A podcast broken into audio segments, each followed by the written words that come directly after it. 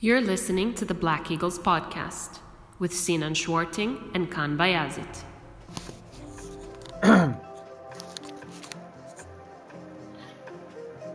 Hello, Black Eagles podcast listeners. Apologies uh, coming from post production here. Uh, we made the executive decision to drop the beeps today. A certain co host of mine, who I won't name publicly, uh, spoke very uh, passionately this episode with a lot of fervor, you could say. And as such, uh, I decided to let it go. So uh, if you have kids, maybe put some headphones on. Uh, if you're offended by foul language, my apologies, or our apologies. Perhaps this episode is not for you. Uh, but without further ado, let the show begin.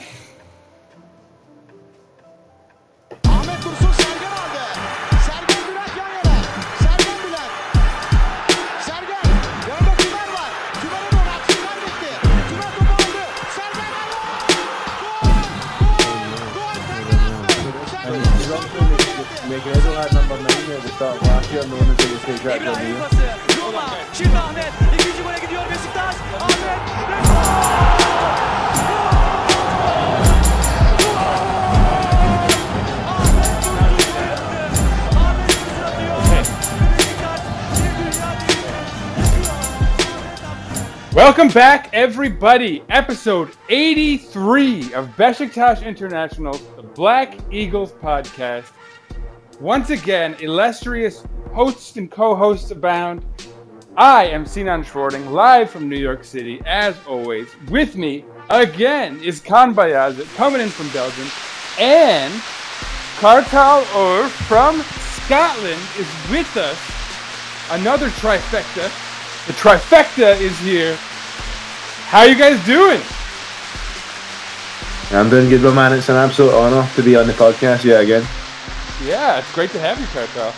Uh, the aptly Thank you. named twin. I gotta say, as far as names go, your name fits the podcast. Uh, But uh, no, uh, I hope I hope your brother's Hey, doing well. dad, if his dad has his way, uh, Özcan would be called Beşiktaş. So Yeah, that's very true. That would have been awesome. Uh, and Kaan, Yeah. how are you doing? uh, I had a shit day, man. And, uh, uh, I really, yeah, I really had a I had a bad day for multiple reasons. One of the main reasons is uh, the transfer we announced today that just doesn't sit well with me. Uh, but we'll get into that later. Yeah, so, we, we have a big episode today, and I imagine it's going to strike some nice conversation.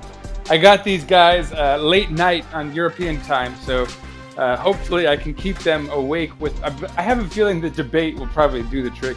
Uh, but anyway, before we even do that, we of course have to talk a little bit a bit about a match that was played. We we have to review our first match of the season. Uh, and I sort of sigh heavily as I recall having to do that because uh, we probably all know the result by now. Besiktas was on the road against Sivasspor. Uh, I guess let me quickly just talk about the lineup, um, the, the, the, the match itself, all of that, and then we can start talking about exactly what happened.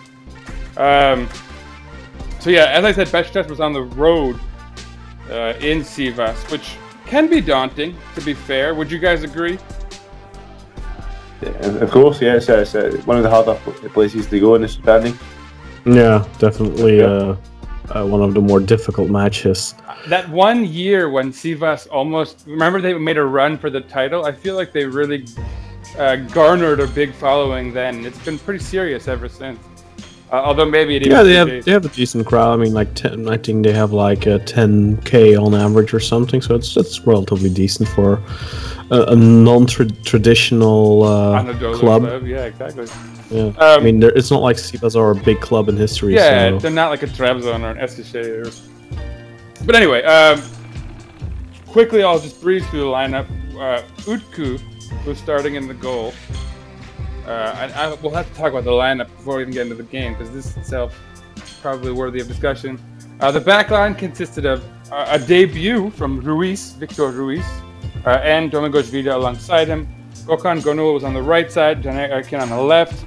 Gary Medel started as a sort of a lone defensive midfielder, unless you consider Dorukhan Toköz uh, a defensive midfielder. I think he was slotted in as more of a central midfielder in this match with Adem Ljajic in the number 10 role. Uh, Ricardo Quaresma started on the left side. Tyler Boyd, another debut, on the right side. And Guven Yalcin started up front. Uh, as far as Sivas goes, um, Emre Kilinc is a, is a sort of notable player. Yatabaré up front was pretty solid for them. Uh, of course, Samassa, their goalkeeper, would become a talking point. Uh, but yeah, uh, Kaan, I'm gonna talk. I want you. I want to hear your take on that lineup. While while we have your vitriol and your your uh, resentment going here uh, from a bad day, tell me a little bit about how you how what you thought of this lineup going into the match. Uh, as soon as I saw the lineup, I knew we were not gonna win that match. Yeah. That's basically yeah. I just that took all my expectations. Like I, I still I'm still looking kind. I know you know we were lacking a lot of key components for that match. I wasn't very hopeful with uh, with our goalkeeper situation because I was expecting Utku to start, even though I think Ersin should have started because he's a better goalkeeper. Yeah, he really shone in our last friendly. Yeah, and, and not just that. I mean, Ersin's been showing that for the under 19 uh, national team too and stuff like that. But um, yeah, I mean, as soon as I saw the lineup, I I just kind of my my confidence sank into my shoes, so to speak. Uh, I really expected Pedro Rebocho to start uh, ahead of Caner, and. Uh, I, I it did. Uh, Gökhan wasn't a big surprise to me because both Gökhan and Douglas kind of missed some, missed basically all the the, the friendlies. But I I, I was kind of figuring that he'd start with Douglas because because Gökhan had surgery, so I know it was just on his hand or on his arm or whatever, but still it takes you out a little bit. I mean, you're being put under uh, narcotics or whatever and shit. So, it kind of that Yeah, does something to of the human body. Um, so that was disappointing uh, that that Rebocho didn't start. Uh, Gökhan Gönül, okay, I, I get that uh, to an extent.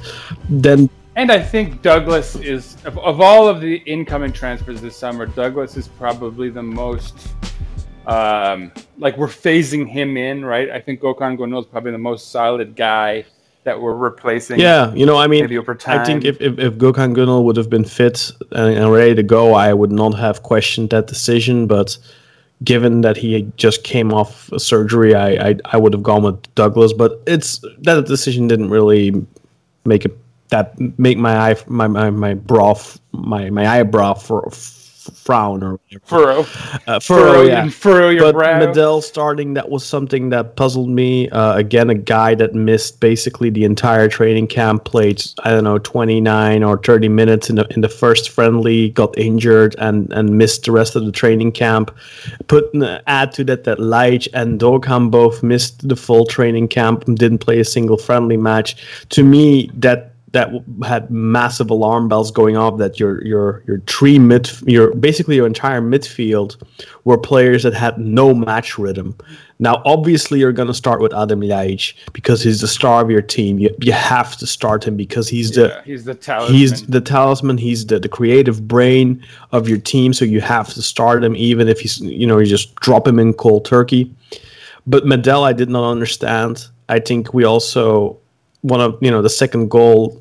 We'll talk about it later, but I think you can probably attribute that as well to him not being 100% match fit.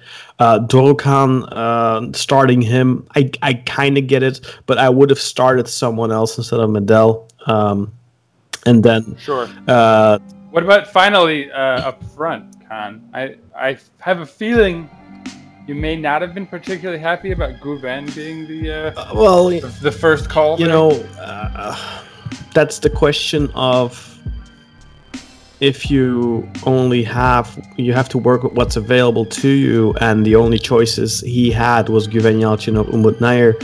Well, I thought Umut played a decent match against Panathinaikos. I think Umut fits the type of game that Avci wants to play Yeah, is- So for me, Yeah, I remember you saying this in the group chat. I'm trying to serve this. I wanted you to say that, right? Because you'd said that he, Yeah. as far as like his profile, Yeah, look- he look really fits the, the model for Avci mm, forward, Yeah. right? Look, when Mehmet we- Batdal, right?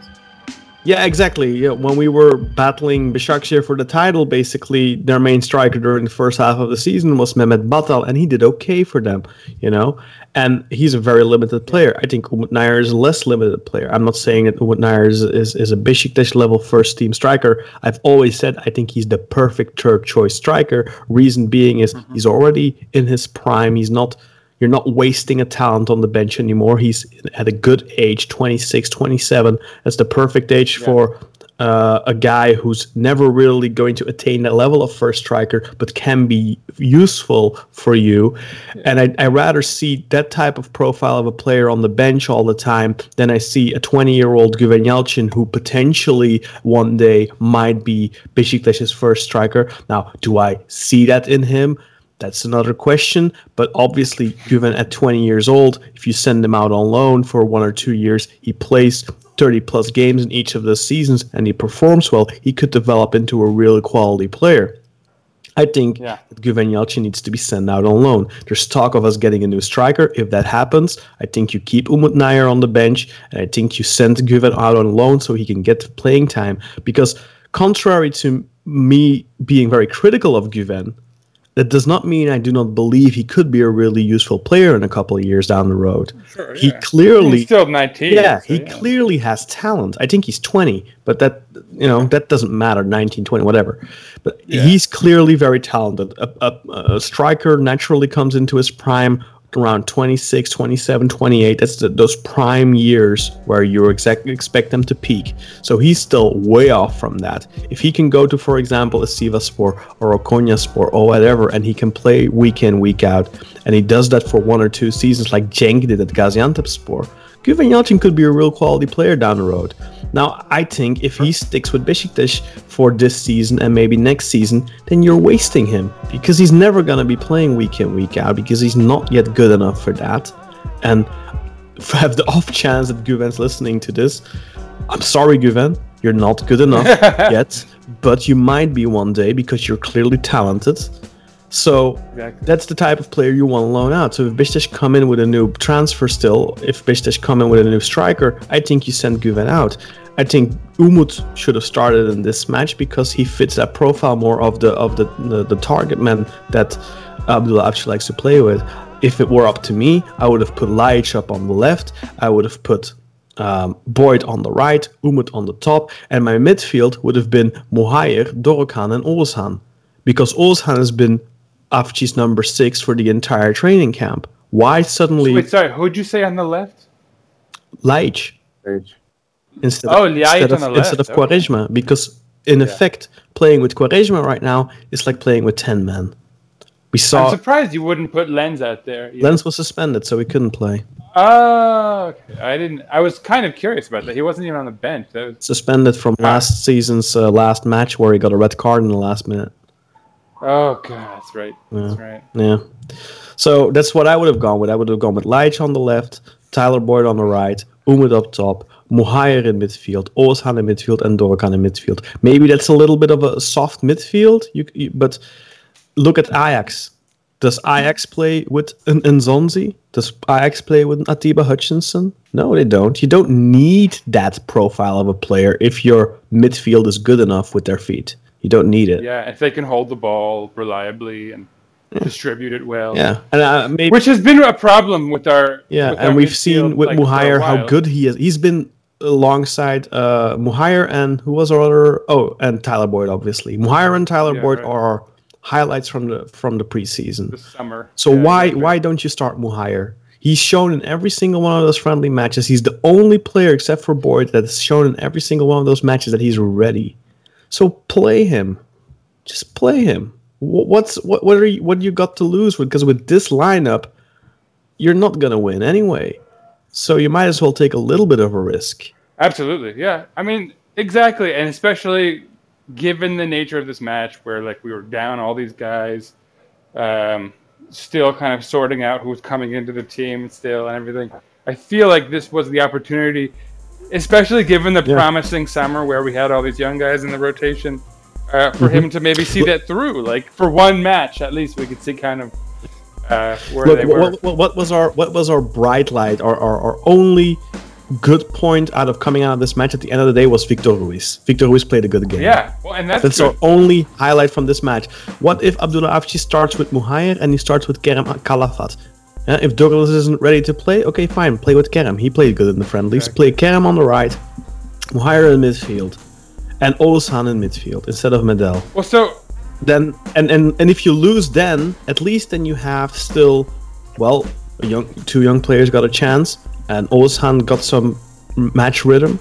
But now, now you get nothing. Now you win nothing. Yeah, pretty much. Uh, uh, and that's that's what happened. Uh, so, Kartal, you, we've we, you've been quiet in the corner there. Um, I'm gonna turn over sort of match analysis to you, Kartal, to get your voice in here. Now, but first, is, do you have any comments about the lineup that that Kaan didn't hit up already, or do you feel differently about anything? Uh, Maybe there's one thing I disagree with uh, with what Kaan said, and that was uh, that I don't think uh, Adam Ljajic should be playing on the left left wing because I think whenever he played there last year, he, he, he kind of got lost. I think his best year was in the middle. It's because So we played I a would've different went- system last season. Yeah, but I, I would have went. I would have went for a midfield of uh, uh, Dorukhan, Muhayer, and uh, Adam Ljajic.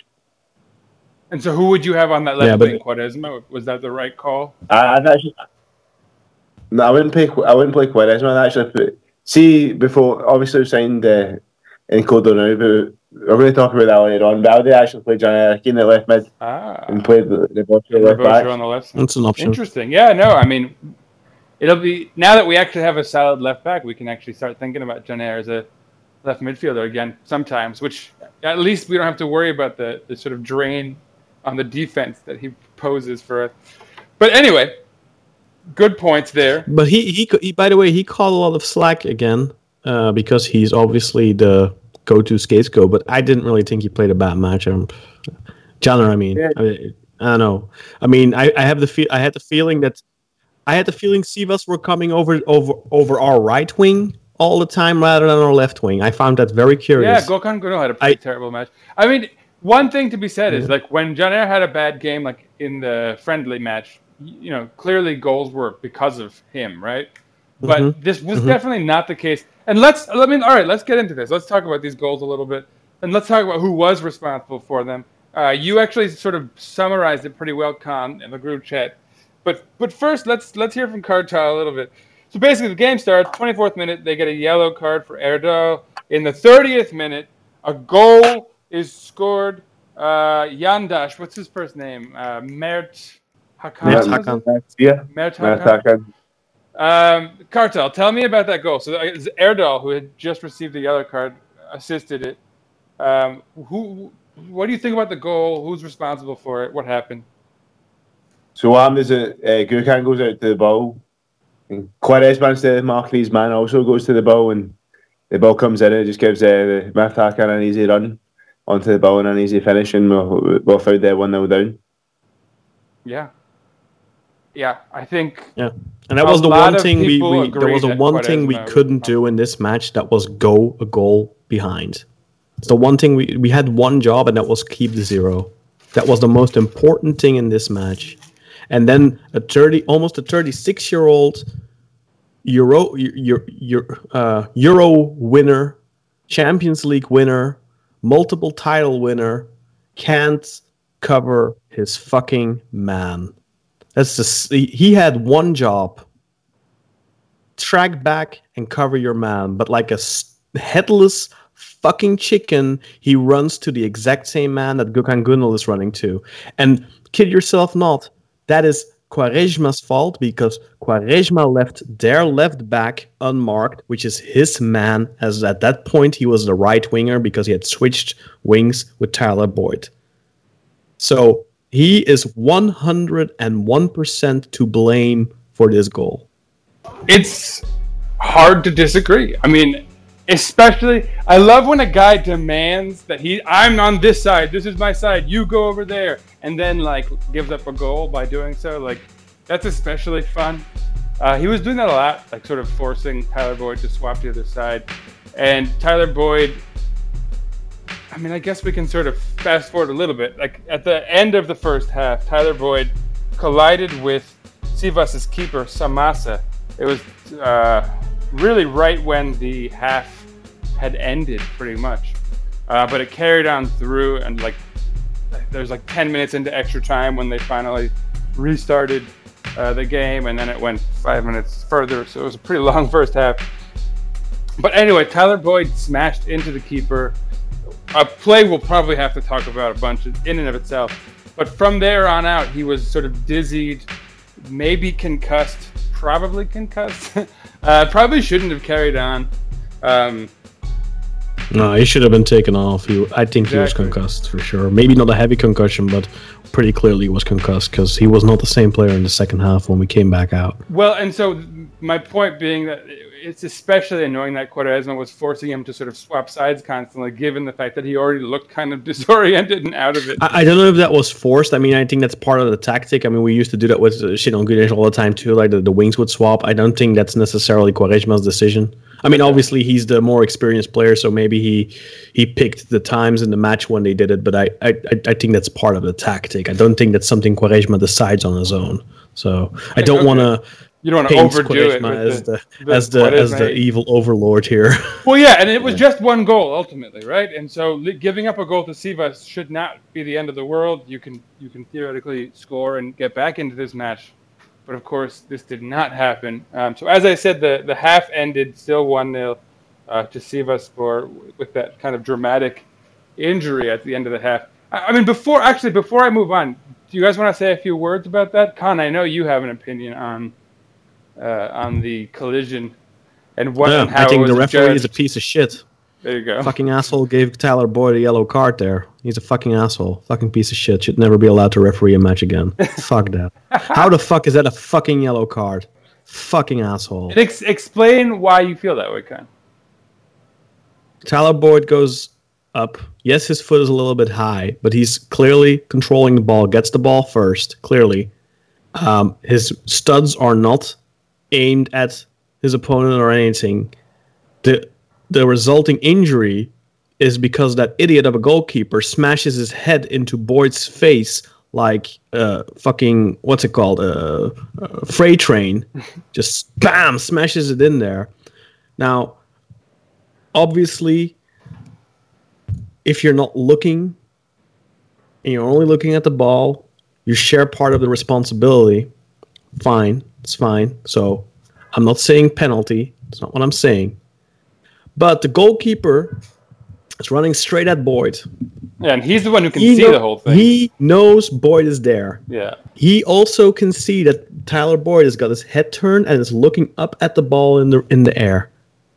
And he still comes in like a fucking moron and smashes his fucking head into Boyd's face like a piece of idiotic I don't know.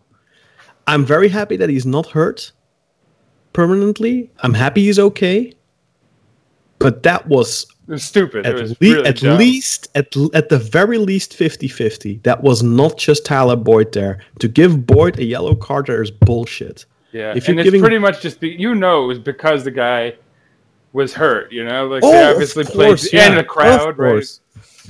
Yeah, man boyd was still down for two minutes or something he couldn't even get his uh, one, yeah. Well, a and we were saying he was clearly affected for the rest of the match. it, re- it reminded me a little bit of uh, of that uh, red card that uh, i think samudio was it samudio Bryan samudio got last season against galatasaray Oh yeah, yeah. When he- when he- For when he shot Akbaba, at- right? and Emre Akbaba, like a, like an idiot, puts his foot in between the ball and the shot and, and gets his leg snapped. Yeah. And, the, and and and Samudio gets a red card for that, while it's 100% Akbaba's own fault. Clearly, yeah. No, that exactly. No, it was it was um, very unfortunate. That's the same thing here. For me, this is not. For me, the the majority of the blame here goes on the goalkeeper because he sees everything happen, and obviously, I'm not saying he can't make a play for the ball. Obviously, he has to go for the ball. That's his job. But he he runs in like like, like a yeah. like an idiot, like an idiot. And I'll tell Like you, there's another aspect to this, which is even more. I, I don't think we talked about it in our group chat enough, if at all.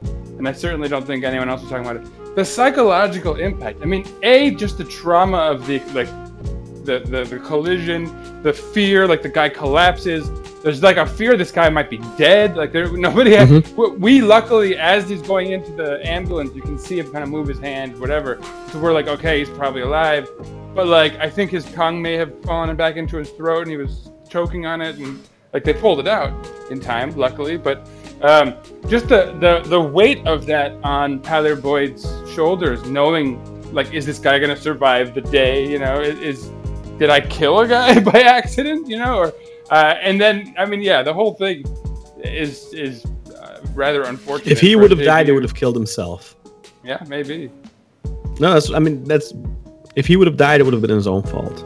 Yeah, I, Yeah, I I, agree. just, just to add what you guys are Because, saying, because Say I again, definitely Carter? do think Yeah. that it did have an impact on Tyler Boyd because uh, the Tyler Boyd we saw in the second half wasn't the same Tyler Boyd that we saw in the first half. Not at all. And and and the thing is, you know what? He gets a yellow card because his foot is up. If Tyler Yeah. Boyd leaves his foot on the fucking floor, still the same fucking result because that idiot would still smash his face into his face. In fact, Tyler Boyd probably gets injured really badly in that scenario because it just he would have just gotten. Tyler Boyd was lucky that he was looking the other way. Yeah. Because if he was, I mean, oh, obviously, if he wasn't looking the other way, then uh, probably he would have been able to avoid that freight train coming at him. And it should be said, he was hit hard enough that it drew blood like on the back of his head Oh. from the elbow. So like the idea that I mean he was definitely concussed. There's there's So, no way. so, so my question is, referee, why the fuck are you giving this kid a yellow card here? Yeah. Clearly, what happened, what just went down, the injuries that just occurred, have absolutely nothing to do with a high boot or studs. yeah, exactly. So, what the fuck are you doing? But so yeah, It is Yeah. so that's zero empathy. And then, and then on top of that, the piece of shit gives Adam Ljajic a yellow card because Ljajic is pro- trying to explain to him Yeah, what and- oh, fucking just man. happens. And what's terrible about this is so yeah, he claps in the air, not to clap at the referee, which everybody knows is a yellow card and would be fairly stupid, but he's clapping to show to sort of Yeah. mimic the collision in the Yeah, air to say like, look, he hit like this, and so his hands clap together, and the dumb ref cards him. They, I mean, insult La- to injury, honestly. Like, Ljajic is explaining to him they bumped heads. Why are you giving him a yellow card? It's nothing to do with with With with his foot, bo- yeah, foot being up. And the fucking idiots gives him a yellow card. exactly. What a shithead. And adding adding to that, by the way, the reason I'm also quite pissed uh, is because um, you know I, after the 2 0, I kind of mentally zoned out. But my colleagues on Football Turka pointed out to me, bitch, should have had two very clear penalties in the second half too, both on Adam Ljajic. And the piece of shit doesn't even check it on, on VAR. Yeah, Well, I VAR noticed that. They, they were both kind of quick actions, you know, in the middle of scrums, and so, I mean, yeah, yeah, yeah. Yeah, I, di- noticed it. The thing though. is, I didn't even I didn't even think more of it. And then if uh, guy fucking Fenerbahce and Galatasaray fan, uh, yeah, you, you should have had a penalty. You should have had two penalties. I'm like, okay, well, I didn't really pay much attention to it anyway, since the match was over to me for me anyway at that point. when when you have Galatasaray and Fener guys, I also think we should have had a penalty in the first half. By the way, you know that position where Yeah, Tyler Uh, Boyd incident. where, Yep. where Caner where Caner Osmanpaşa basically uh, tackles Boyd before he can tap in the ball at nil Yeah. nil. I think that Yeah. was a fucking penalty.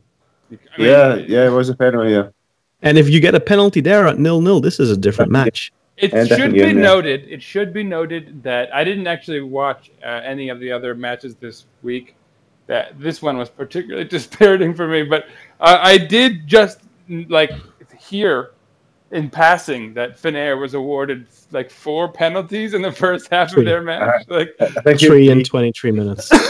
and maybe they were just right, but like so were ours. I think They by were. many metrics. I mean, I, I didn't really. T- I'm, I'm I'm I'm on the fence on the first one, but the second and the third one were just. But the thing I take issue with is we have these positions in our matches where I think if VAR properly checks it, they will decide it's a penalty. And look, for example, the Galatasaray match on Friday. They are literal. They are they are looking for an excuse I'm not saying not, it was a penalty, but they are really properly screening that and looking for an excuse to to give a penalty like they did last season uh, when Galatasaray played Rizespor, which was not a penalty by the way, and they are looking for minutes just to get that to get that one angle where you can see there is contact, and that's their job, obviously. I, I you know, what they did on, on Friday for Galatasaray, that was that was fine. That's how it should be done.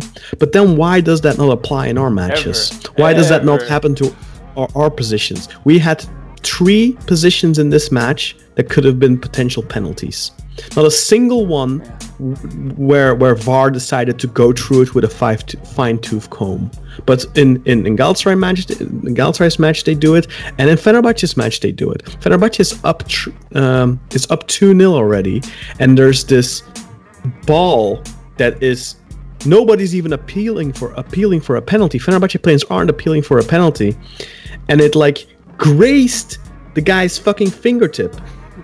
Like you cannot even see the ball ta- changing direction, and they fucking award a penalty. I'm not saying it's not a penalty, but where the fuck is that fine tooth fucking comb in our in our matches? Yeah, yeah. I mean, it's uh, ah, yeah. Of course. Again, talk about a recurring issue. And that's not that's not just it, because Burak had a couple of penalties last season where he was clearly fault, and you know what? He did not complain because he was trying to redeem himself with the fans, and he didn't want to be the old Burak who was constantly shouting for penalties. Yeah, exactly. And apparently, apparently, when you don't complain enough, don't get anything. they don't bo- they don't bother to fucking check. Yeah, the only way. So, yeah. Tur- Turkish refs. Uh, Anyway, let's let me get through this match. here. So the 54th minute, uh, Emre Kilinc actually had a beautiful assist on this one. But yeah, drafts to Yatabaré. He puts it away. Uh, Kartal, tell us about that second goal. Who's that one on? It's uh, Gary Medel, I'm afraid. He's, he's caught in possession uh, in the defensive area and the, fair play to Yatabaré that uh, he wins the ball and then he takes a, a beautiful kind of, well, in FIFA you call it a finesse shot anyway. It was a nice pass eh, from the dist- just outside the 18 yard box in the top corner. There's nothing uh, we can do about, about it at all, I'm afraid. Yeah. It's, it was on Medel. He, sh- he should have done better with that ball. He was uh, far too sloppy from him, him at the back. Yeah, it's uh, again another individual mistake leads to a goal. That's on Medel. Obviously, Yatabaré does something brilliant with it, so you can't say this is 101% on Medel because Yatabaré still has to, you know, do that magic. Yatabaré But, is one uh, of those guys who's kind of earning a, a, a profile as a kind of Anadolu assassin. You know, one of those guys who goes around and gets it done. You know, he's been pretty solid uh, in, in Turkey.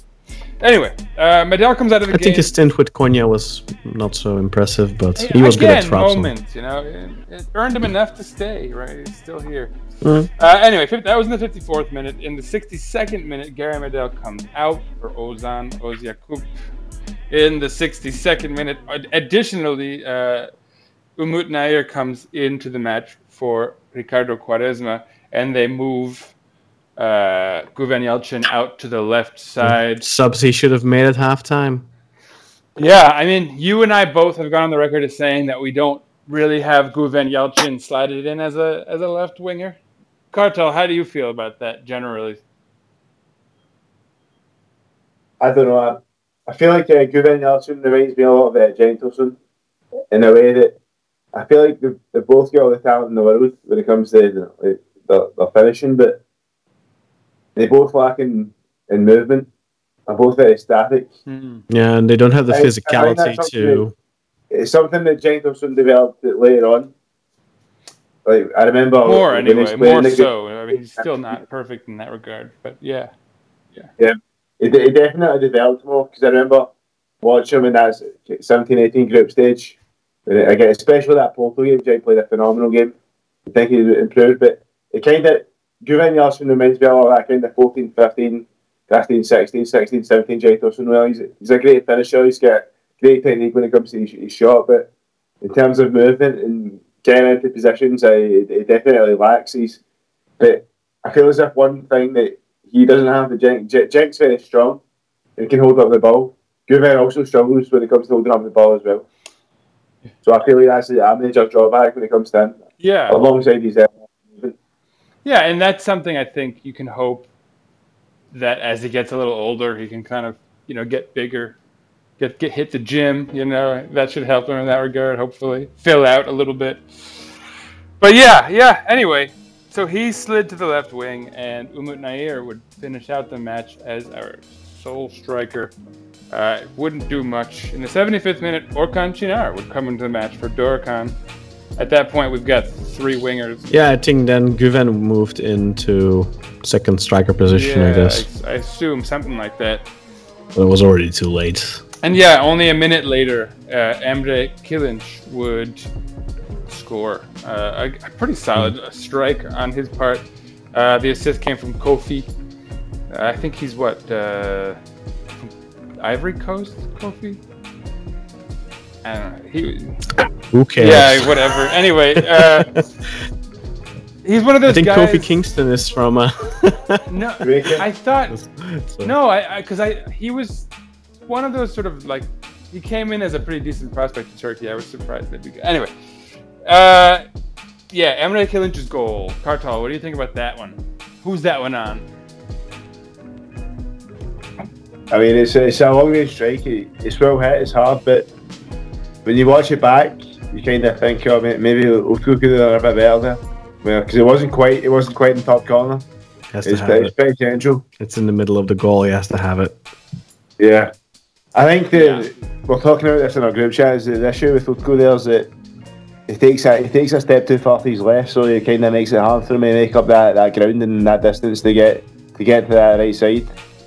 So uh, I Yeah, So- he really get stuck in with that step too, right? Like it's okay to make that mistake, but then you should, if you can't recover, Yeah. then it's not okay. Right? If that go, if that ball goes a little bit further to the left or a little bit further to the right, and it's more towards the corner, then look, so only so much a goalkeeper can do. But when a ball is struck relatively in the center of your goal, you have to have it. If you don't, it's on you. And I'm not discrediting Emre's goal; it's a good goal, good strike, like like like Kartal said. But Utku has to have it. Good goalkeeper has to have that. Yeah, I mean, when I first saw it, it, it I really was like, "Wow, what a strike!" And yeah, like every kind of replay you saw diminished it a little bit because it was like, "Oh wow, that was." You know, it looks like it could have been gettable. You know, at first it's a sort of nagging doubt, and then it sort of looks fairly clear by the by the last replay. But anyway, that would definitely be it. By the 76th minute, we're down three to nil to Sivasspor on the road. We've got a sort of ragtag squad out there, and that's how the game would end. Uh, a loss to start the season. Which is fine, Um, uh, I think. Yeah, in and of itself, that's It, maybe it'll force uh, the uh, fans Ati to take are jumping onto the. Well, and the, the the yeah, it's always good to to be spurred to sort of uh, solidify things as early on as possible. I suppose. I- I've got a, I've got But, another hot um, take regarding this game is that I think in the long run, this 3 0 loss could be more beneficial than, say, if we won 1 0. Because it's, it's allowed us to see. our- the bad, it's allowed yeah. us to see our shortcomings and the positions where we need to make moves. I mean, it's clear as day. It's clear as day. We need we need a number six. We need someone to uh, fill the shoes of Atiba Yeah, because we're, yeah, and Medel we, we said this in our group chat as well. That I think Seen and me and you both kind of brought up this point that no one was coming to the defence to come and want the ball from the midfield. Everyone was kind of Yeah, standing yeah. about. Yeah, I mean, it, see, I don't know if you guys noticed this, but see, any kind of dangerous attack we had was it. Ruiz played a beautiful ball from Yeah. the back and somehow find uh, Lee and maybe the Ash should play a nice wee kind of dink Mhm. on or something, you know what I mean? Or go, go on a wee dribble.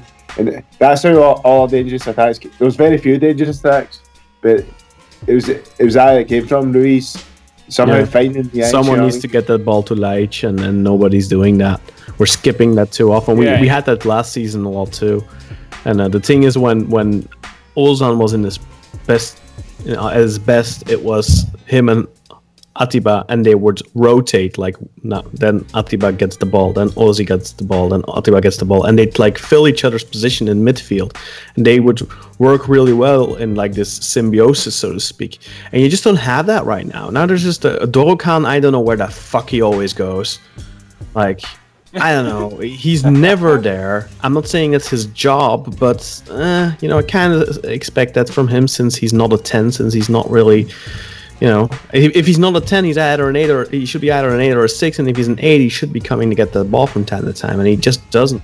Well, so here's the problem. Yeah, the problem with the fact that he kind of disappears on offense is that it's not like he's really solid in the back. You know, because when he makes a good play defensively, it almost seems like he's recovering and rushing back and kind of making up for not being positioned well. So The thing about it's you know what I mean. Like uh, he's, he's somewhere between uh, positions, and it's, uh, he he hasn't sorted that out yet. I don't Uh, think. David I- Donovan Focus is, I think him and Atiba that works well, but when you get him and him and a guy with Medel, Medel's also not very positionally aware. You know, what I mean? Medel's a great kind of ankle biter. You know, I mean, he's, he's always going to be there. He's he's always going to stick in a challenge, but his positional awareness isn't there, which is which is poor for someone at his age. He's what he's 32 now, 31, 32. Mm. And He's, he Yeah. still doesn't have that kind of positional awareness. Whereas I Yeah, he's, he's an ankle Yeah. biter, like you said. He's he's supposed to Yeah. like just run It's a pit run behind, run after the ball, and uh, you know, like a dog runs after the mailman. That's what Yeah. he's supposed to do. Uh, that's not something that fits a team like Besiktas. That's why Git Medel is very successful at with Chile, who are like an underdog, but he he he wasn't successful at Inter. And, he, and he's not very successful at Besiktas. He's never been good at Besiktas when he played in midfield. He's only been effective when he played center back. And the same thing was true when he was playing at Inter. And the reason for that is because that type of player does not suit a, how a big team plays. I still say that the best match I've seen of him was when he played left back in a pinch, Yeah. which is super weird. No, Yeah. but he, he can he, yeah he's a great versatility player in in, in, in, in at the back I think. I don't And know. I, think- th- I thought yeah, I, yeah. did, I, I did think Medel had a very good season in 17 18. I thought, obviously, the start he wasn't playing, you know, the usual bullshit from Şenol Güneş. Mm-hmm. Yeah, but he was playing mainly as a, a center back then. Yeah. yeah, yeah. I thought he had a good. And we had a sort of scrappy, like veneer. You know, that was our And and, and that's the style, sort exact of more exact same criticism he got from Inter uh, at Inter that he's he's he's useless in midfield. He's good at this as a center back, but he's too small. And it's the exact same thing we we came to see of him at Besiktas. Like he's, I'm not saying Gary Medel is not a good player. Clearly he is. I mean, guys won two Copa Americas. He's a Chile's captain. Obviously, he's a great player, but he's just not a great central defensive midfielder for an, uh, a, a, a top side. I, I'm, I'm sure that if Yeah. And to be clear, to be clear, I, I- to clarify for you, you're not saying Besiktas and Inter are like at the same level, but you mean Besiktas relative and to Inter their are, league, are to their both nation. clubs that are, are, are At the top of their aspiring to win the countries, uh, yeah aspiring Yeah. to I don't win know. the When, title. when, Uh, when, when was the last time they actually pushed for a title? So, in in our respective countries, you could argue Besiktas is uh, more of a top club than Inter, Inter Milan are just now. Obviously, not historically speaking, but just now. Besiktas are pushing for. that's, that's not what that's not the point I'm making anyway. Uh, Yeah. Anyway, yeah, we're getting sort of thrown off course. But yeah, I mean, I think we can pretty much like that's it for the match. I, we've we've covered the main talking points as we covered the match itself because they were pretty much the the collision, the uh, tactical, you know, the lineup question marks, and then of course just these sort of singular moments that that led to our ultimate collapse. But they, I think you can expect because of what we said, because of the the errors tactically or formation wise, because of the uh, the injuries and the sort of general, you know, that midfield, like you said. That's that for me is really going forward what what needs focus. Uh, we really need to, to, to carefully consider the role the midfield's been playing in our demise. but how long have we been Even, saying like, that? You know, we'll we've go been saying that through- for over a year. I You know, but just- that's what I'm saying. We can go through 25 central defenders. You know, we could go through the entire South we have American. 83. uh, this, you know, the this is America. episode 83. We've probably lineup. said it in like 50 episodes that we needed uh, or an Atiba replacement. That's Exactly. not Like, new. I- and we're gonna put pressure on that back line. That's gonna overwhelm them you can- eventually, as long as we don't have any pressure coming on to guys Yeah. coming forward. I mean, if you look on midfield. paper right now, the the, the, the back line we'd have with Rebocho, Ruiz, Vida, and uh, and Douglas should be, I think, that's the best defensive four in the league. Um, Definitely. Probably Yeah. by a mile.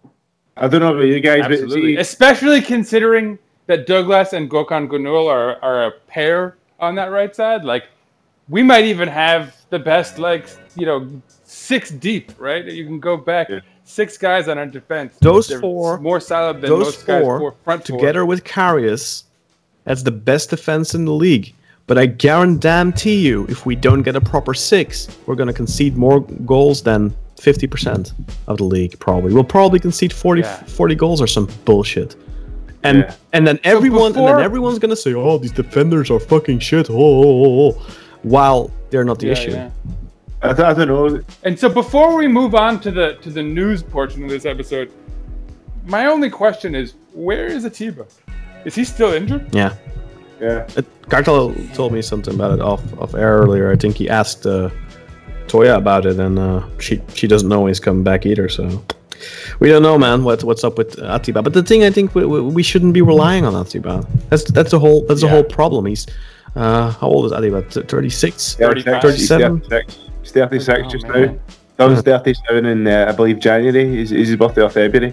Atiba January, should be a squad depth player at this point. Yeah. We shouldn't be relying on Yeah. him being there. He should be someone who helps us out in a pinch, not someone who puts us in a pinch when he's out. This is also almost another 83 episode theme, you know, where we've been talking about the need to be gracefully replacing Atiba and uh, sliding him out, you know.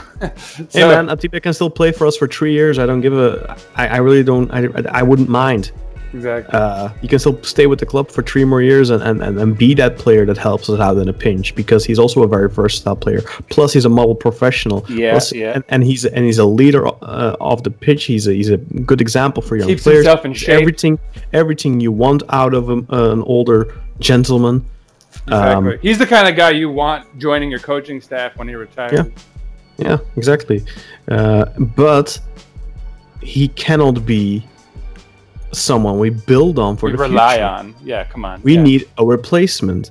And then today, for example, I'm hearing that Club Brugge are going after fucking Victor Wanyama. who you wanted, right?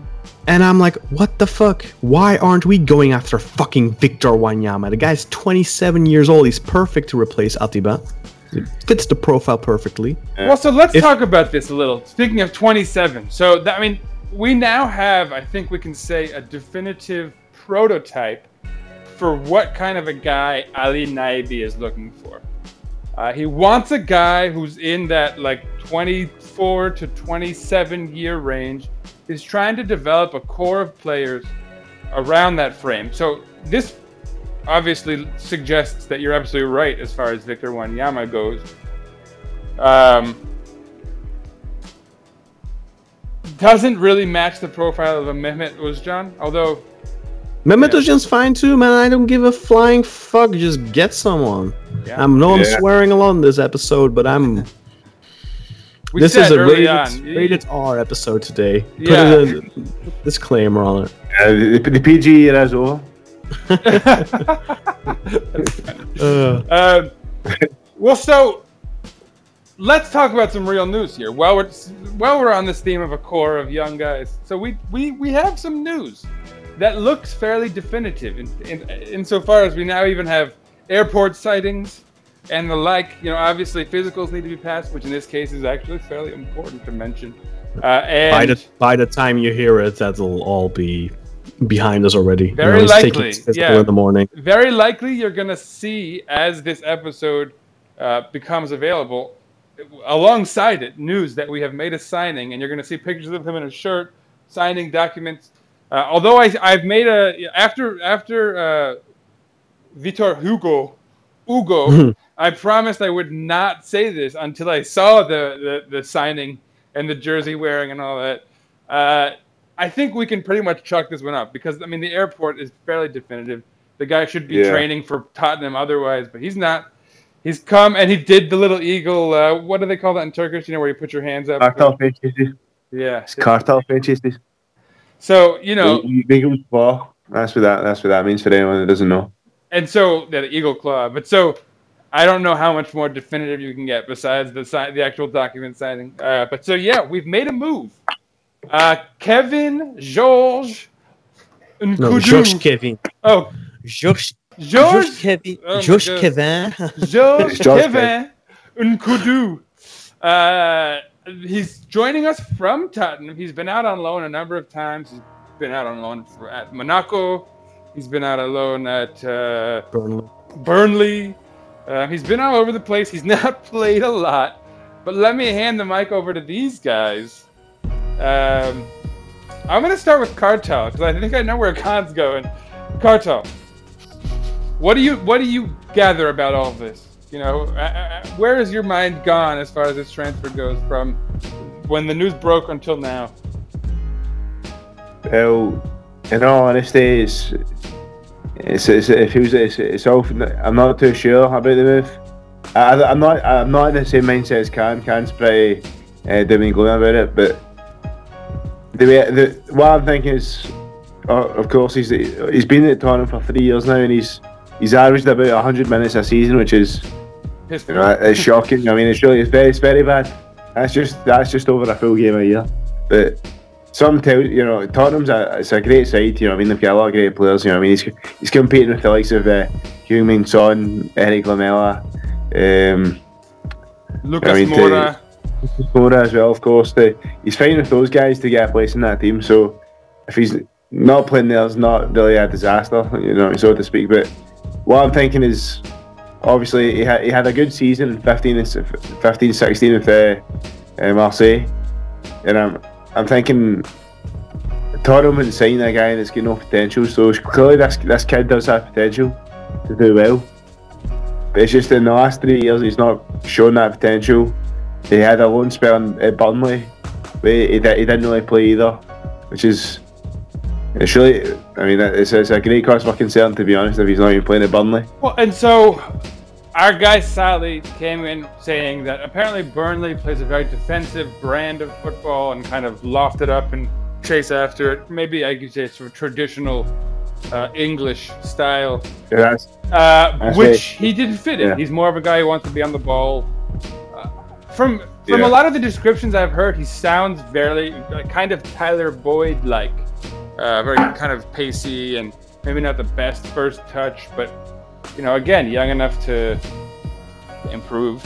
Obviously, I think Tyler Boyd has a very good first touch. Actually, I just think he had an unlucky match. Uh, Well, yeah, he was concussed, and yeah, you're right. You're right. I I just mean based on the, what people are saying and reputationally. No, but I mean, he had a couple of bad touches in the first half. I think uh, one in particular that kind of cost us a good chance. But uh, in general, I think he actually has a really good first touch and ball control. So And he also had a sublime cross that dropped down to I can't remember someone who muffed it, totally wasted it. Uh, maybe Guven, but I don't want to blame him. wasn't that wasn't that a Quaresma cross that he muffed? That happened as well. That happened as well. No, but Tyler Boyd had one cross that really stood out Oh. to me early on.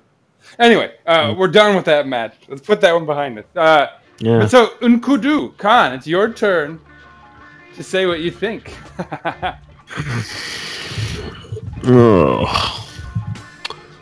Well, if you get this guy on a free, you're not gonna hear me complaining.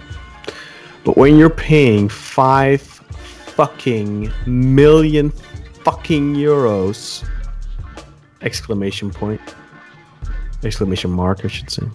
If you're playing that type of money, which makes him effectively our 10th most expensive player in history Whoa. then I expect that you sign someone with a little bit of a proven track record. I'm not saying you have to sign a 30 year old player. Uh, you can sign a 24 or 25 year old player who has actually averaged more than 100 minutes in the last three seasons. That's perfectly possible. I know that with 5 million, you don't really buy all that much anymore these days.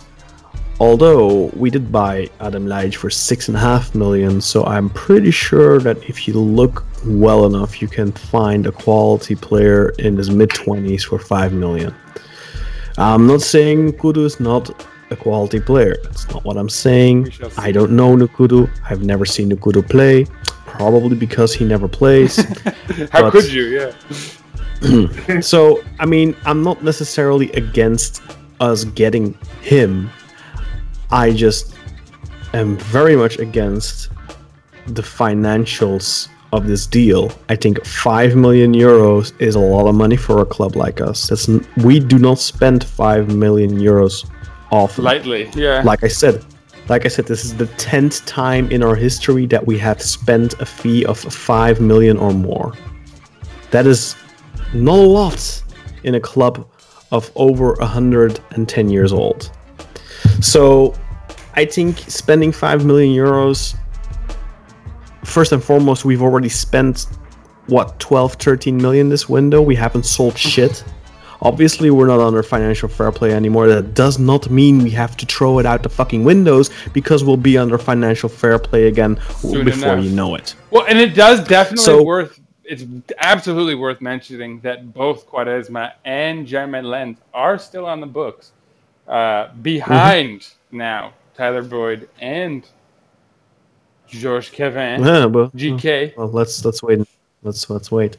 Uh, no, but anyway, I mean, I think it's just very worrying. I mean, he he went out on loan to, to Burnley, barely played, and uh, Kartal I think asked some Burnley fans, and they said they weren't too impressed with him, that he just wasn't good enough. Now I don't know, you know, like what Sally says might be true, uh, but then he went out on loan to Monaco, got injured, got a hamstring injury, took him out for two and a half months, so he barely played there. So again, now if Monaco, this was last season by the way, if Monaco loans him to me, that kind of does tell me that look, he must have some ability Yeah, yeah. because otherwise Monaco is not going to loan him.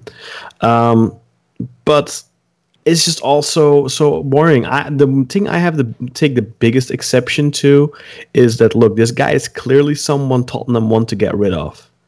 You know, he's been on their books for three years, hasn't done jack Yeah, shit. Clearly, that's a player time and again. clearly clearly that's a player they want to cut their losses and they want to get rid of him.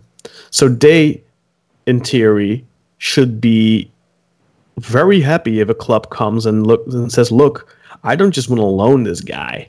I'll outright buy him from you. So you don't have to pay him anymore. You can get rid of him all that stuff. They paid i believe 11 million euros for him three four years ago that is not a big fee for an English club. That is not something they'll be like, oh, we want to recuperate our losses. So we're paying. How how the fuck are we playing paying five million euros for this guy right now? Look, he can he can make his debut on Friday and score a fucking hat trick, and I'll still be saying the same thing. Why are we paying five million euros for this guy? We should be able to get him for two or three because because this is clearly a player Tottenham want want rid of. And then you're paying five million and supposedly fifty percent on his next sale. So what's the point of buying a 24 year old player with supposed sell-on value when 50% of his next sale is going to go to Tottenham too? And hopefully it'll be 50% of the profit on the next sale, right? We can, uh, Yeah, usually that's that's that's kind of the standard of of those types of formulas. So say we sell them for six million, then Tottenham would get an additional five hundred k. So it's not like they would get three million, but still, I mean, that I the point the point of investing in, in younger players is the, that that you can have sell on value. Right, that's that's basically the only the only reason to invest in a younger player, right? To have value down the road. especially such a mystery like this one, right?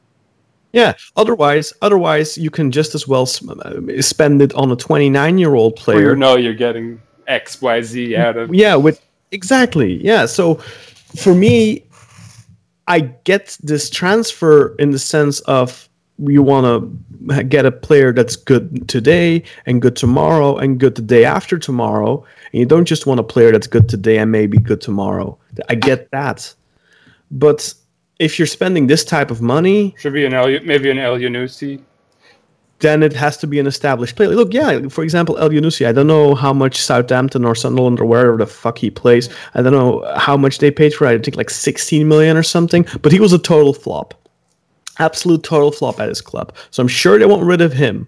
I think if you pay 5 million euros and 50% on next sale for him, that is totally acceptable because that's a guy who has proven himself properly proven himself at Basel for two seasons. He was a big man there, scored lots of goals, gave lots of assists. He was a very important player there. He basically played in the same role as, as Mohamed Salah did at FC Basel all those years ago. So uh, if you would put that deal in, uh, on the table for that guy, I would get it. I don't get it here because basically what Nkoudou has had, he has had one season at Nantes and he has had one season at Marseille. Both were decent seasons. Neither of them were absolute breakout seasons. He had 28 ma- uh, league, league uh, appearances for uh, Marseille in 2015-16. He scored five goals, gave three assists. That is not mind-blowing. He also made seven appearances in the Europa League and he got four goals and two assists there. That's very good, obviously. You know, inclu- uh, involved in six goals and seven matches in the Europa League. Obviously, that's good. But that is not a star-making season. That is not what Elyounoussi had at FC Basel. FC Elyounoussi was the big man there. He was the head honcho. Konoplyanka was the big man at Dnipro. Konoplyanka still is the big man when he plays for Ukraine. Those are players that are established that have proven track records. Nkoudou does not have a proven track record. You don't know what you're getting in terms of end product with him.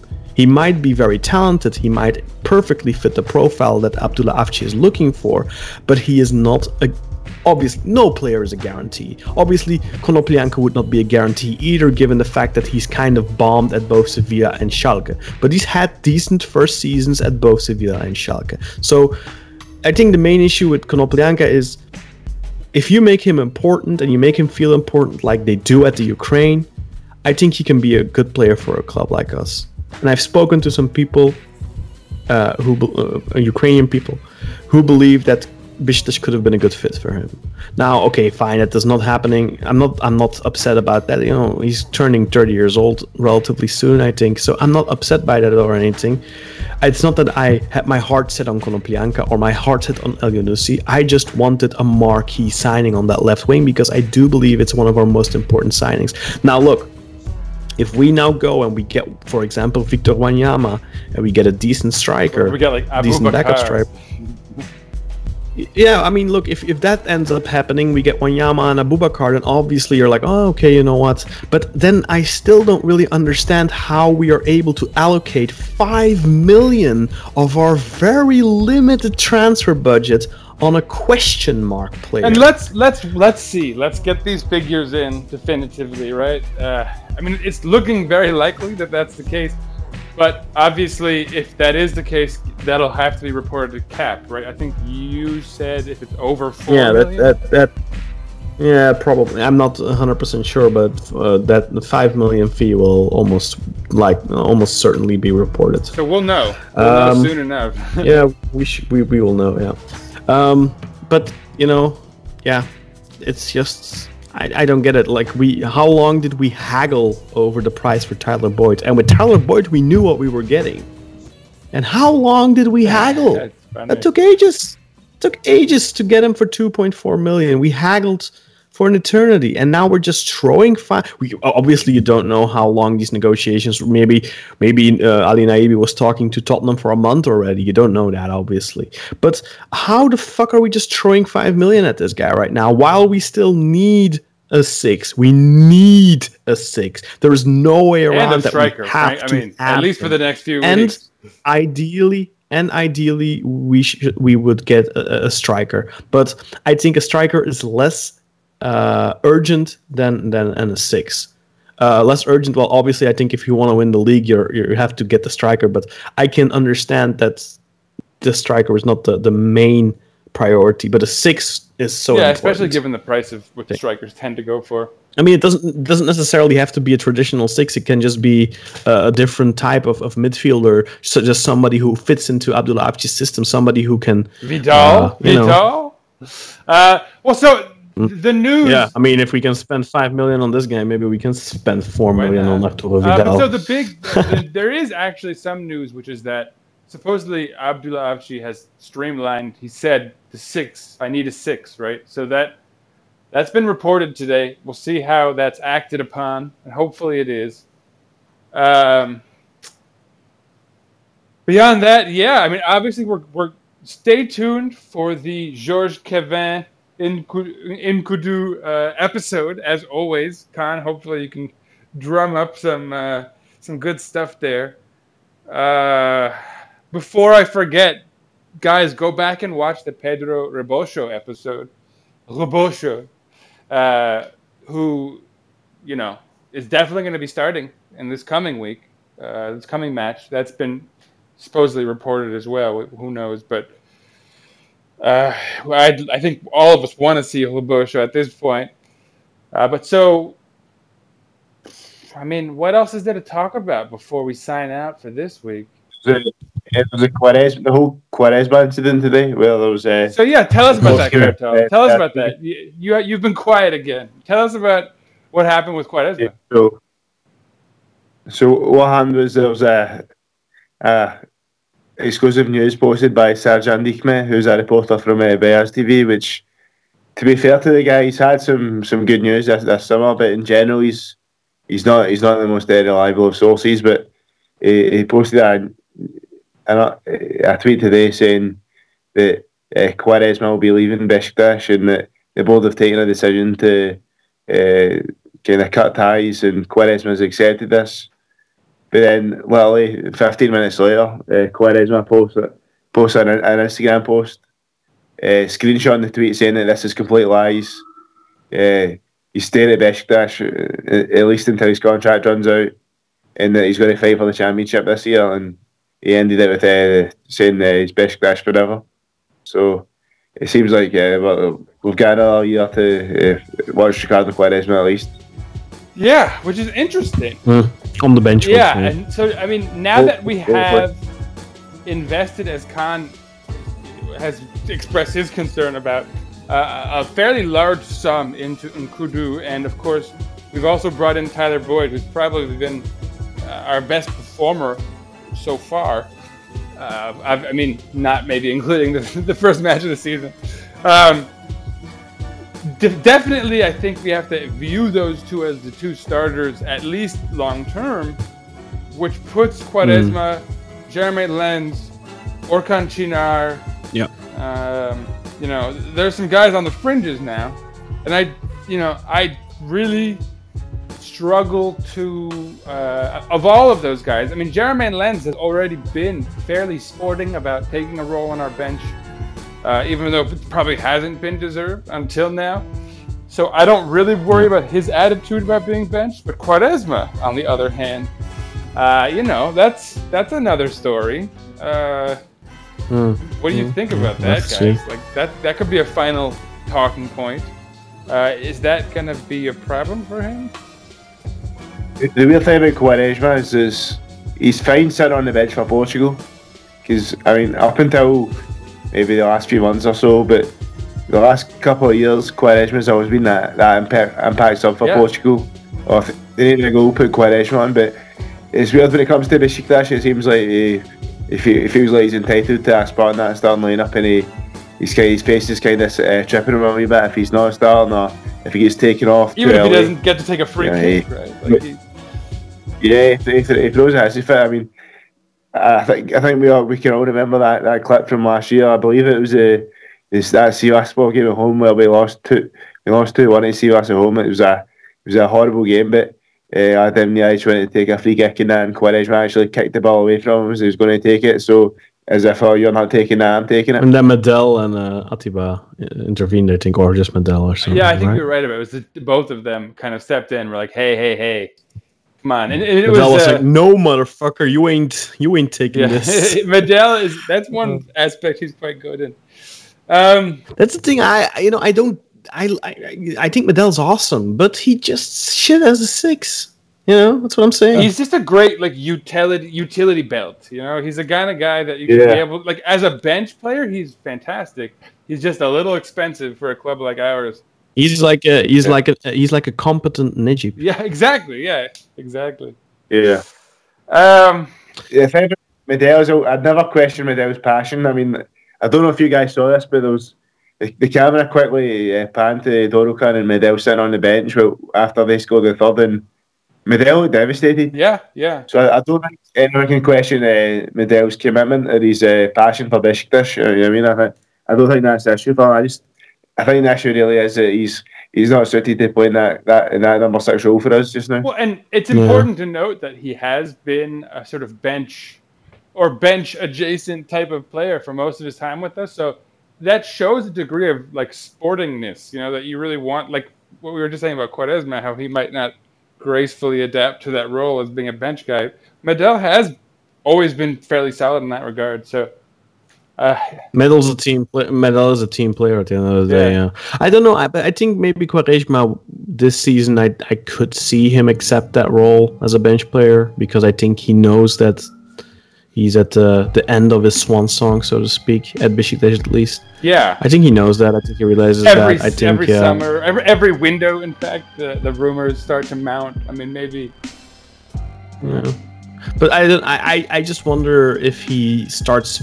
If I wonder if he feels that he's slowing down. Because I I, mean, sees it, 'cause ev- we see ev- it. everyone's clearly still in denial about it. So maybe he is too. Um, but I don't know. I, I- you know, I mean, initially the first at first I thought, nah, he's just you know, he's just in a rut. But then he had a really good training camp in terms of, of, of you know the reports that came out at least, and he's still in that rut. So to me, it's just I've just come to the conclusion that this isn't just a temporary thing. This is just him Yes. slowing down.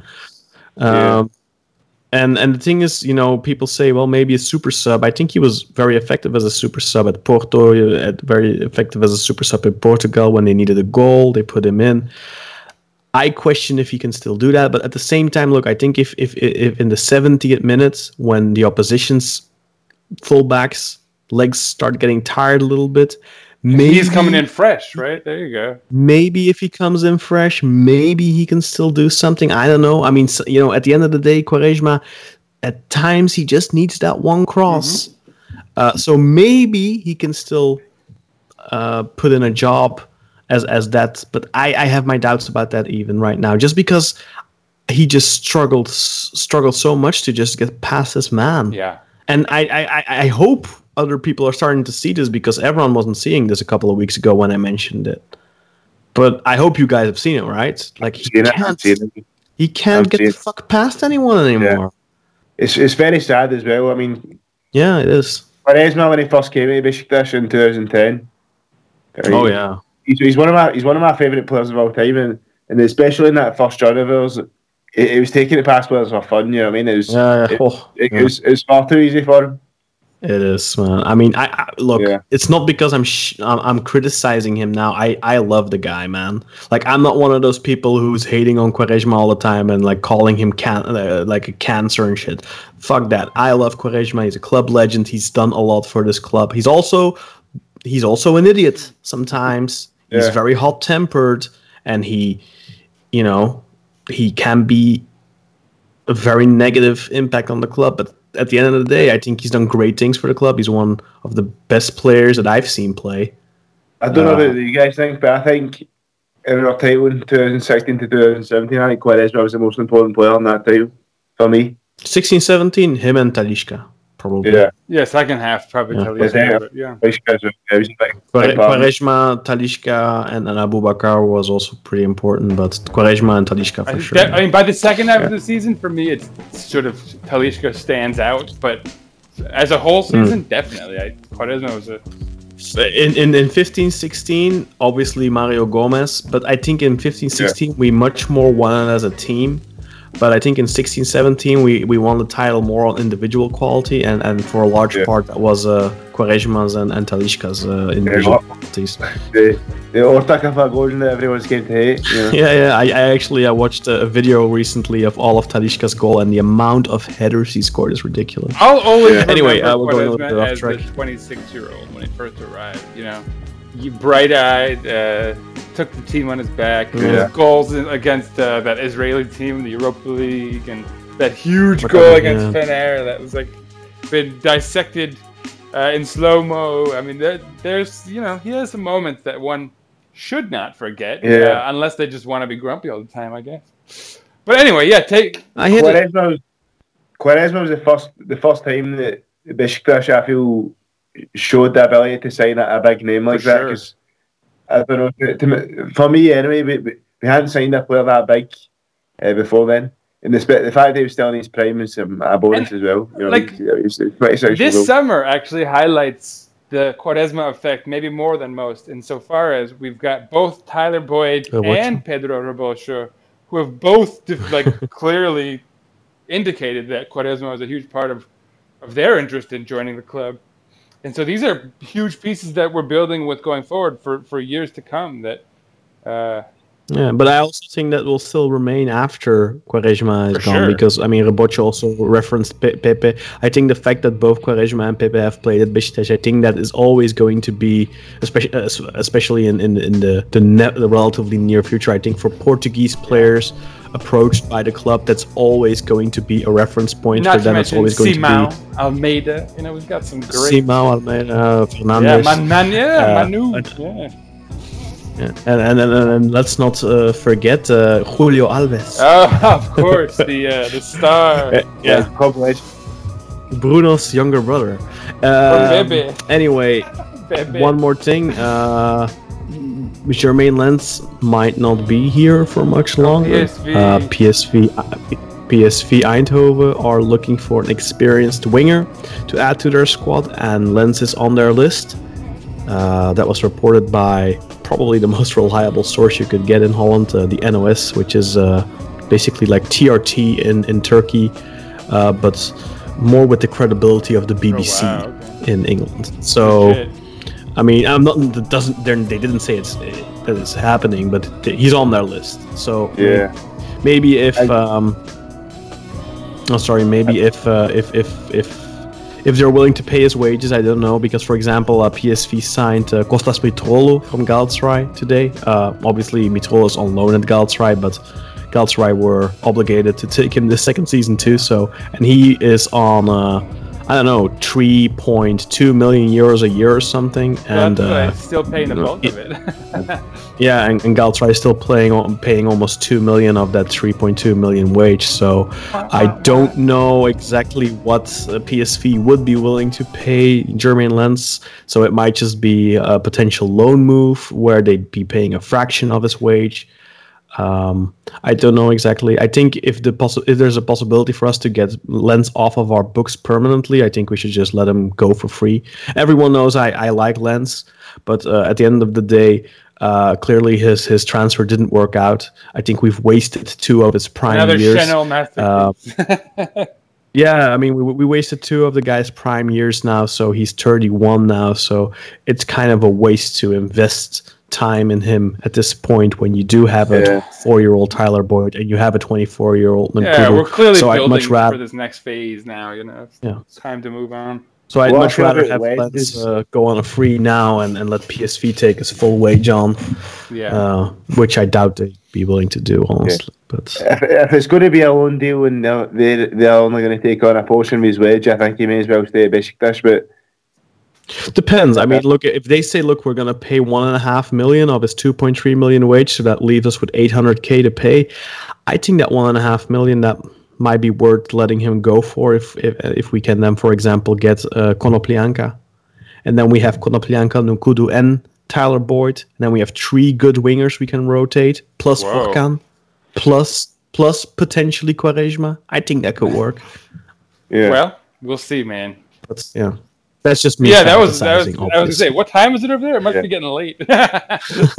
You're having a good But uh, one more, one more rumor. Uh, Steve Mounié from uh, what's it? Uh, Huddersfield Huddersfield, Town. yeah. We've been linked. We've been linked with him.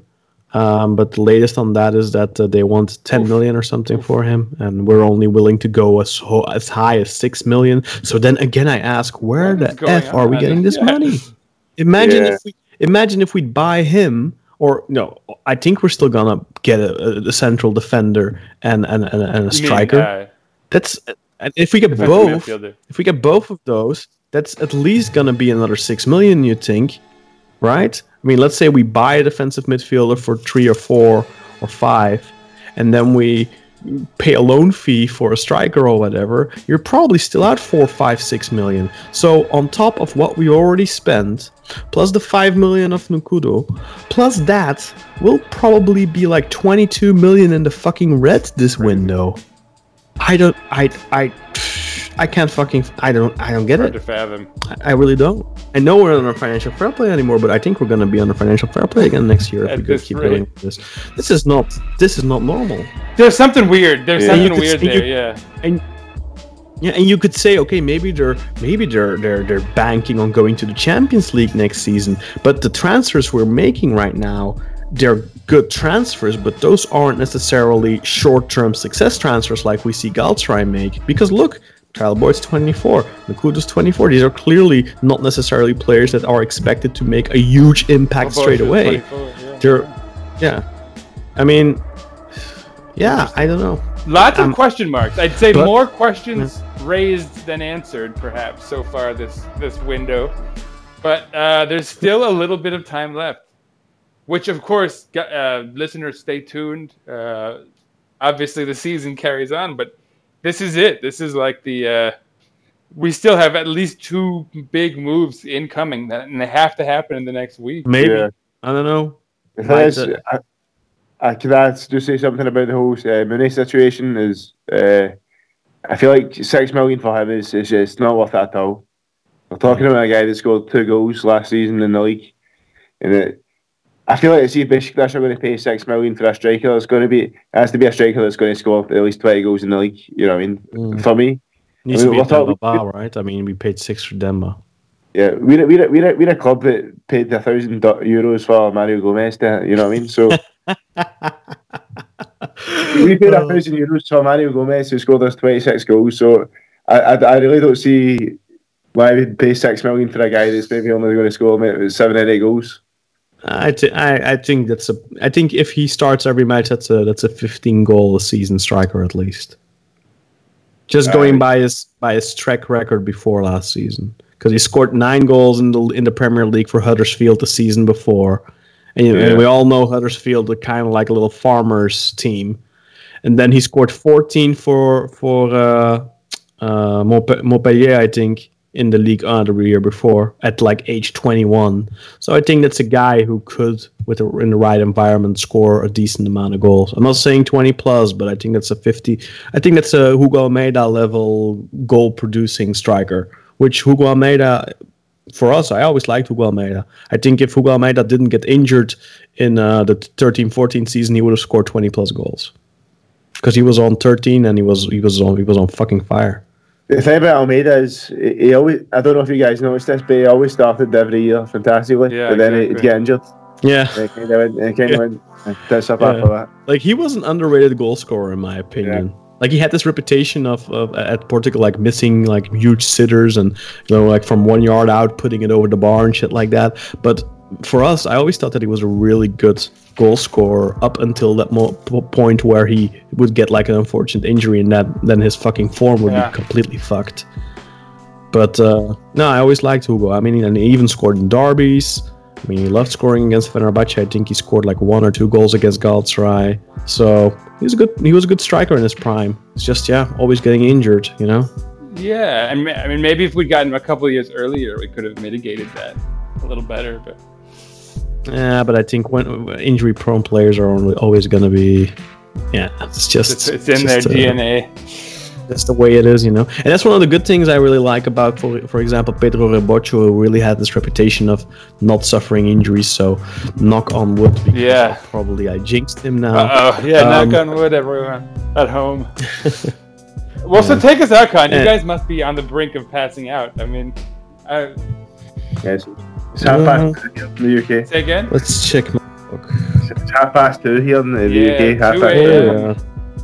So what is that? Three. Half, half, half four in the morning for me. Okay, well, listeners of the Black Eagles podcast, uh, these guys are probably pooped. But so anyway, before they can leave, I have to announce Besiktas is is going to be hosting. So our home season opener is going to be against Göztepe. 1.30 p.m. here, New York City time. So that's uh, 6.30 for you, Kartal, I believe. 7, no, 8.30 for Yukon.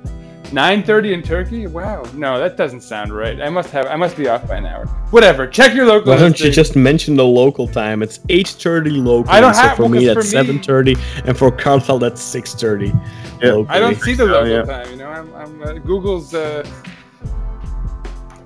Use the beIN Sports app, you monkey. no, it's, the beIN Sports app does. Uh, that's another thing.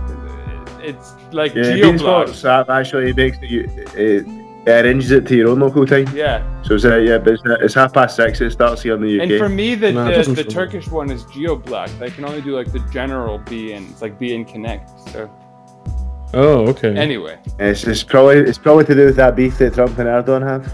yeah. I mean, who knows? You're not allowed to talk about that. Who knows? Um, Uh, so take us out, Kaan. imagine. Tell tell everyone what Can't to, have the what to beIN pay Sports Turkey to. app. What are what are we looking out for, Kaan? On the horizon. Take us out. Uh, oh yeah, I, I'll be. Uh, I, I'm still trying to find. You know, it's. I had someone for the Victor Ruiz episode, but with the La, with La Liga starting up, he just got super busy, and I asked a bunch of other people, and they were also super busy because of La Liga starting up. So it's been very difficult to find someone to interview on Victor Ruiz. So I'm still gonna owe you that, um, but I am uh, trying to. I spoke to. Uh, former uh, my for, my producer, my former producer at uh, EA Sports, who uh, is a Nantes fan. So I will try and get to speak to him about uh, our good friend George Kevin Nkoudou. Uh, because obviously he started his uh, senior career at Nantes, and then uh, I'm also trying to get uh, in touch with uh, Olympique Marseille uh, Okay. specialist to talk about his one season at Marseille.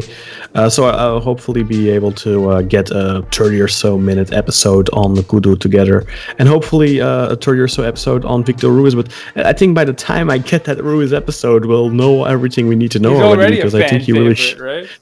He already showcased his ability pretty well uh, against Stevens. I was dreading that he was going to make some mistake, man. I was really dreading that he would get off on a bad start and he would immediately, you know, like Ale- a Alexis Delgado, get completely scapegoated. For, uh, yeah, you know, for that uh, bad. imagine He's it was- absolutely flawless. He's Imagine- absolutely flawless. I thought. Yeah, he was he was he was brilliant. It's, it's funny when you lose 3-0 to have a player in defense that was so yeah, good. everyone's Uh, Yeah, I thought- coming but funny, I was- liking- My, my, my friends, Not just with his- Yeah, but not just his defending, not just his, he was very good in the air, and I kind of expected that he was that was going to be his major flaw in the air, Yeah. but he was good in the air. Yeah, on the ball, Uh, fantastic. Great, Just in- what we need. great interceptions Yeah. and and yeah, per, amazing build up. Uh, in the beginning, I had the impression like the first half, I like the first I don't know, but once we go went down, I had the impression that he was less timid on the ball and started taking more risks, and that's when we started seeing those those really nice long balls and and then uh, nice plays. Because in, in the beginning, I had the feeling he was very, meh, he didn't really want to take too many risks, you know, when it was nil nil. Um, I get that on your debut, but uh, once he kind of got into the game, uh, yeah, it was definitely uh, a positive start for him. So hopefully, he can continue that on Yeah, Friday. So stay tuned, just in case, in, in case you find someone. But anyway, uh, follow us on Twitter. Yeah, right? follow us on Twitter at Besiktas underscore int. Uh, follow Sinan at Sir underscore on rights underscore a lot. Follow me at Razzerian, R A Z Z E R I A N, and follow Kartal at just Art Kartal L Oer, I think, right? Two two Yeah, L's. that's yeah. Just uh, yeah, obviously the L for Kartal, then another L, yeah. Liam. Liam. Nah, That's it. That's it. Yeah, it's Liam. Leah, That's, that's my that's my Scottish name. Cartel, I'm gonna find you, L-O, And I'm gonna yeah. kill you. Or how does he say it? I see. I was thinking, uh, what's the British band with Liam? Yeah, Liam the O- Oasis. Cunningham? Oasis. Oasis. oh, there right, you go. yeah, Kim yeah. likes those. I'm not a fan. baby. Ugh.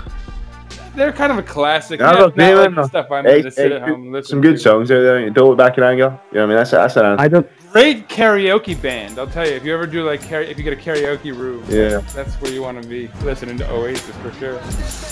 Anyway, I have to say one thing, of course. Go Besiktas! Uh huh. Indeed. Uh, yeah, I didn't want to let you guys see. But, uh, yeah, everyone take everything. One match. One. Hey, actually, I think. Uh,